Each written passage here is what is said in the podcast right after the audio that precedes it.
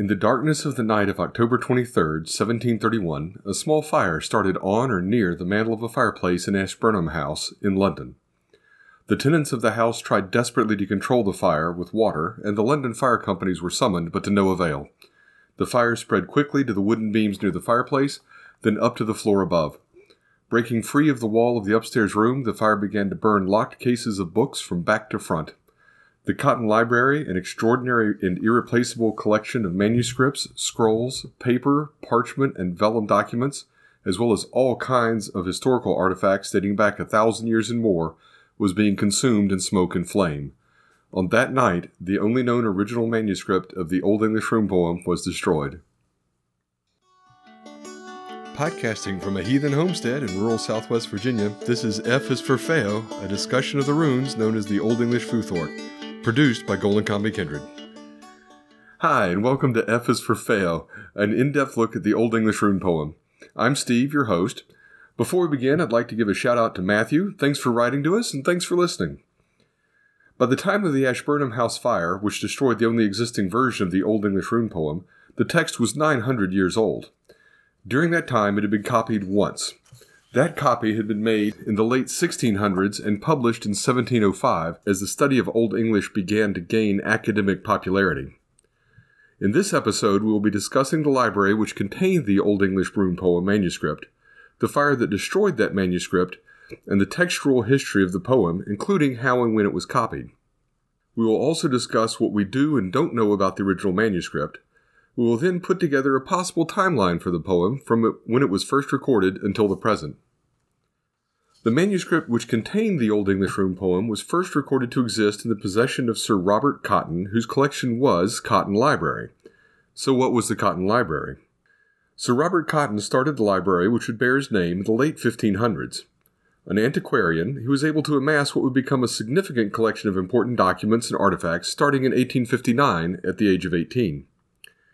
These materials had been held in monasteries until the monasteries were dissolved under King Henry VIII, 48 years before Cotton began collecting material. Prior to this, monasteries were the repositories of important records and documents, but there was no organized system to catalog what the monasteries contained.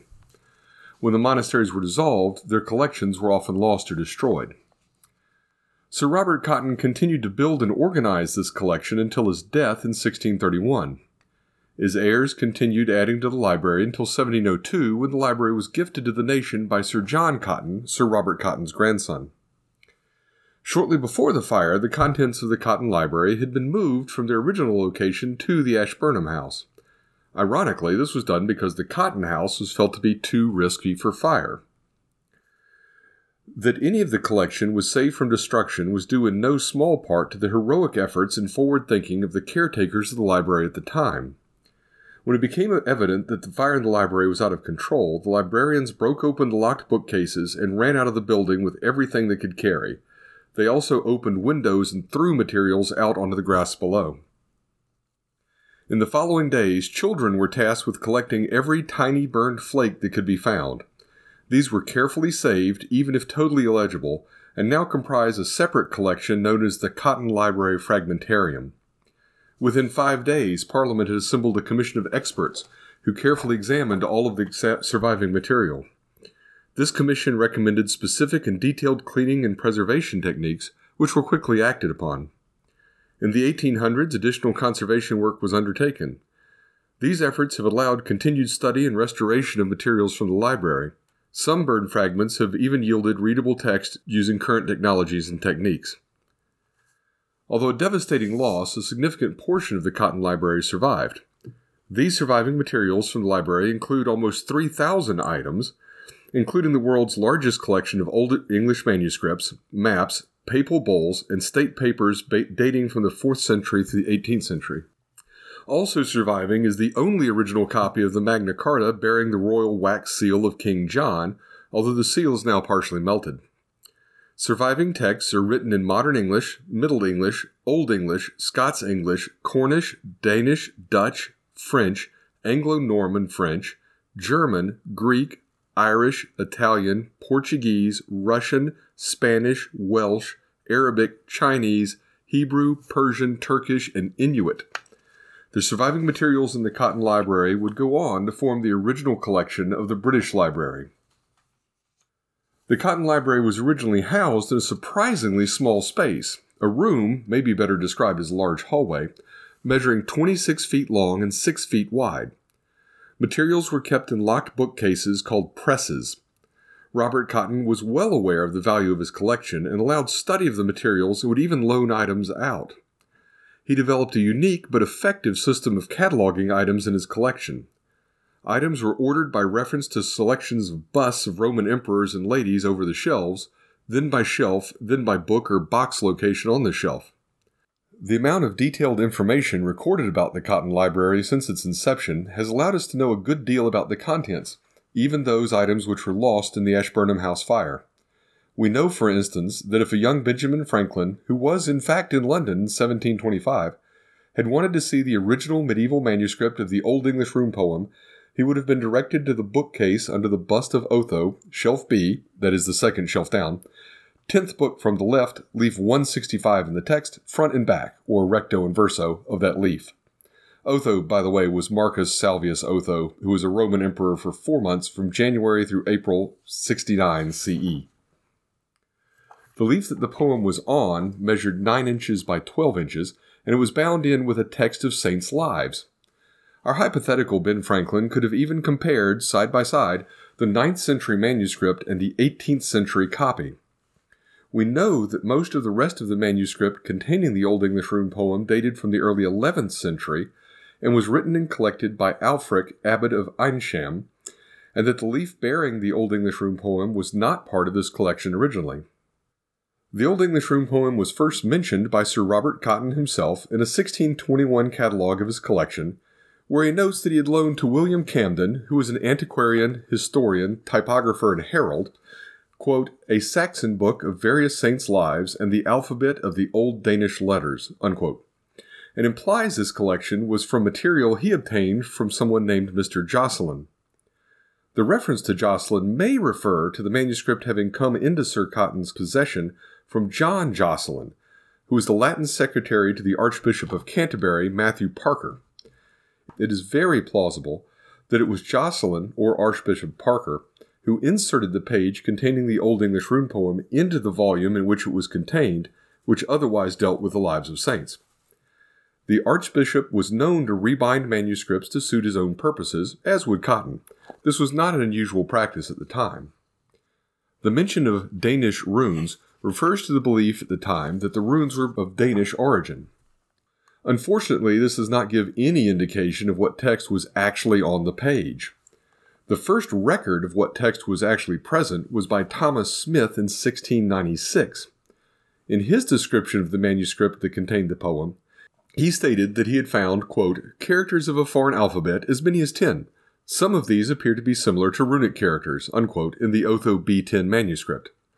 Notice that this is significantly different number than the 29 runic characters with verses and 9 additional runic characters without verses found in the copy Hickes published in 1705, nine years later. This raises the possibility that what we now consider the complete Old English rune poem was inserted between 1696, when Thomas Smith provides the first description of the manuscript contents and mentions 10 runes, and 1697, when Wanley made his copy for Hickes. If this is so, then prior to 1697, some shorter list of runes stood in place of the Old English rune poem. It's also possible that, for whatever reason, the ten runes mentioned by Smith are actually the nine runes that Hickes lists at the end of his printing of the Old English rune poem, and Smith simply overlooked the rest of the poem.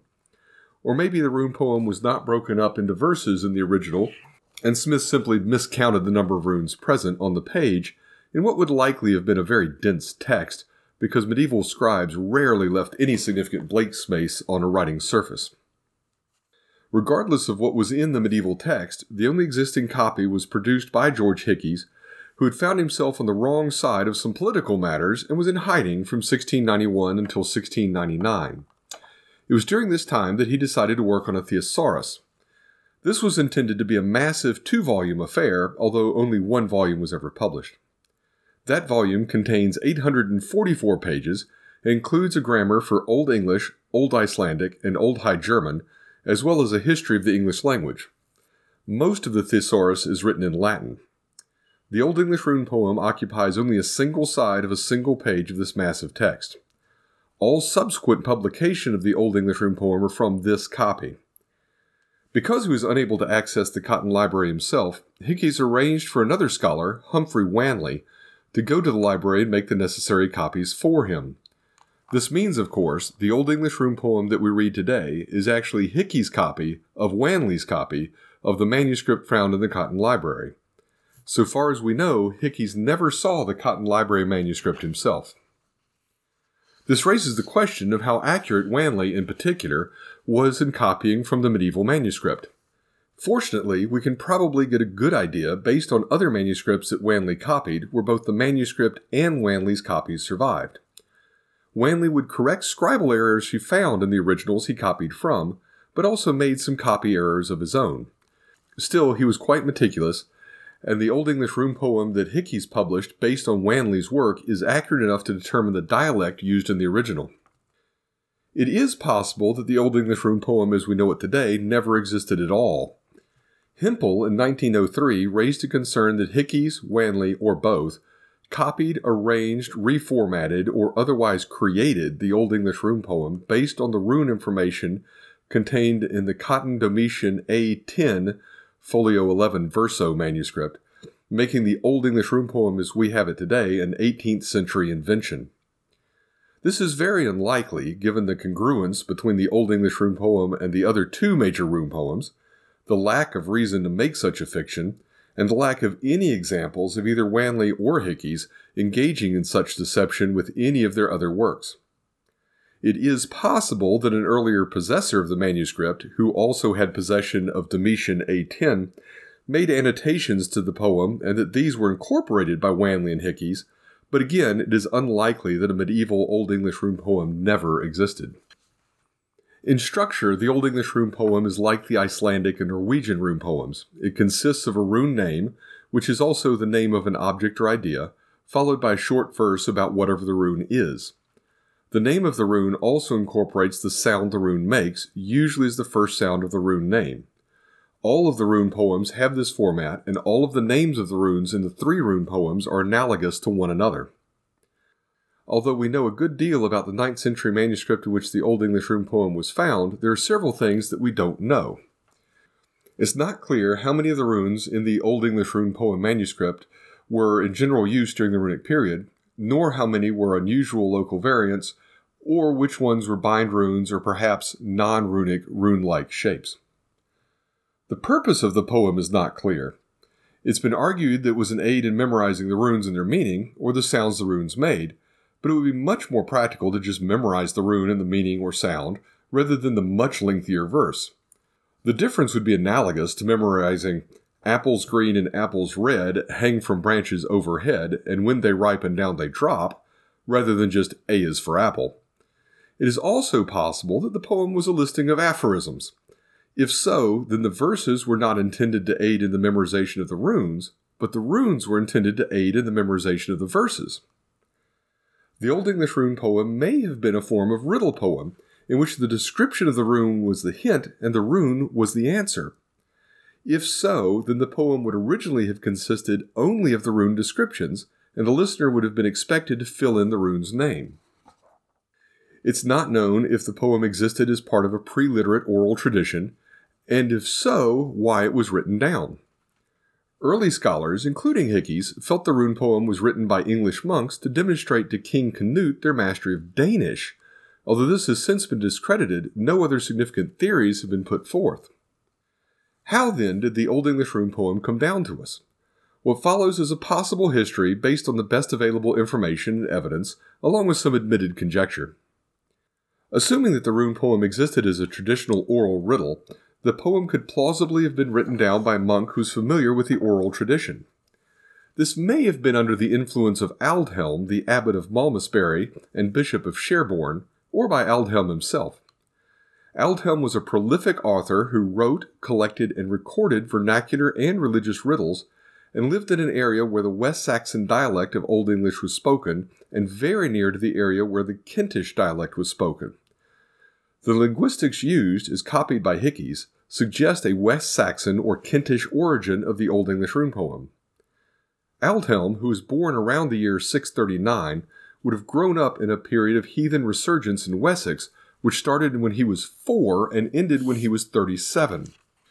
This was also very shortly after a heathen resurgence in Kent, which ended a few years before Aldhelm was born.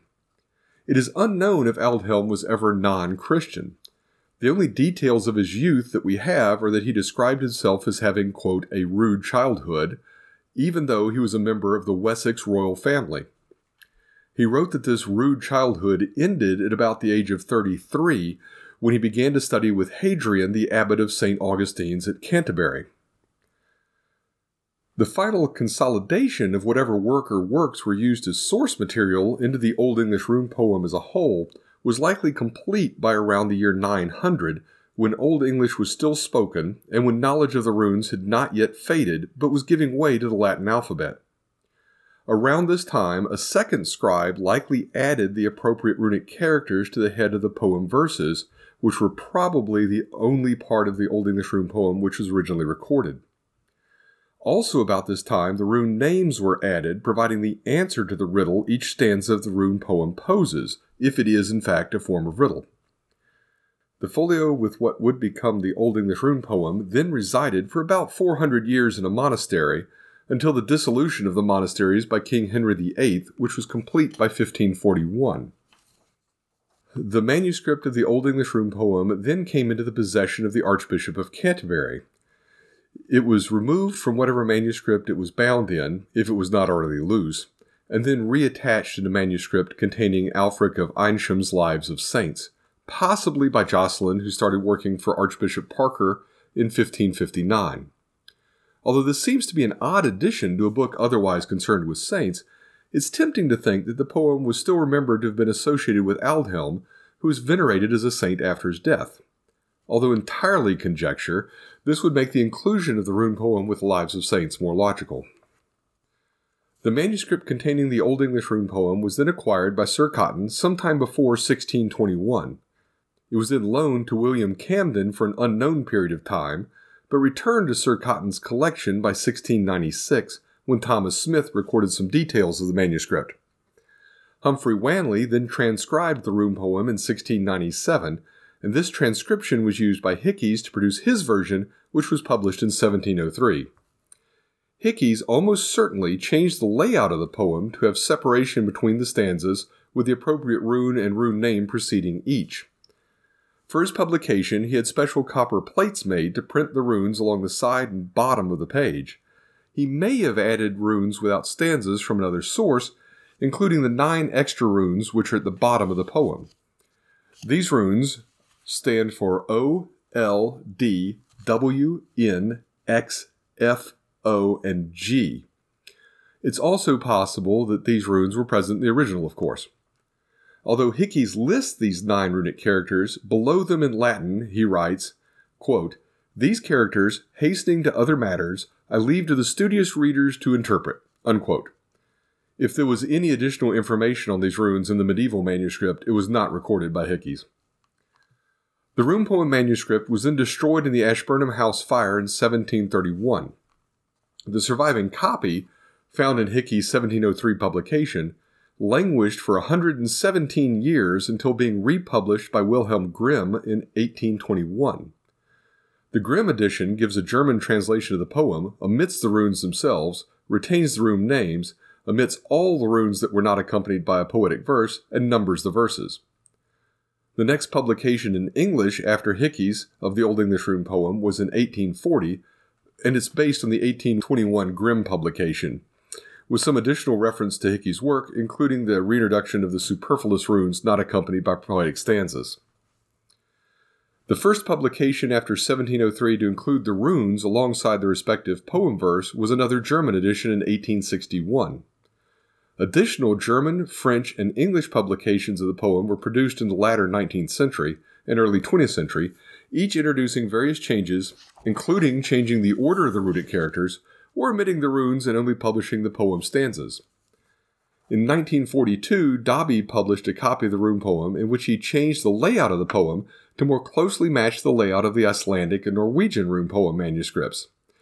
This is not entirely unreasonable, as it is very unlikely that the Old English rune poem contained in Otho B10 was laid out in the format published by Hickes, and more likely that its format matched that of other similar medieval texts.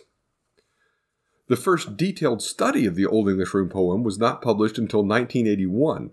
Additional studies of the Old English rune poem have continued into the 21st century. Today, one may find online, of course, any number of copies of the Old English rune poem, and there are several non scholarly works that reprint it as well. These often show only the 29 verse associated runes, and the translations of these verses are often based on a 1915 work by Dickins. Non scholarly works may also include various numbers of runes with unattested or idiosyncratic meanings. The Old English rune poem, then, was nearly lost entirely and forgotten repeatedly in the thousand years or more that it has existed. The oldest surviving copy is a little over 300 years old and leaves us with a number of questions. Maybe there is a 10th century manuscript still lying forgotten somewhere, which contains the poem and which would allow us to compare it to the version which has been handed down to us. Until such a manuscript appears, however, we will make the most of the information that we do have.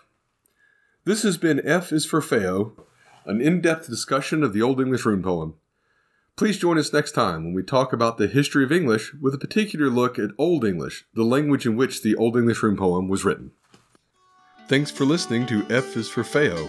If you like our show and want to know more, you can find us on Facebook at Golancombi Kindred or online at www.golancombi.com. You can also email us at golancombikindred at yahoo.com. We may read questions, comments, or suggestions on future episodes.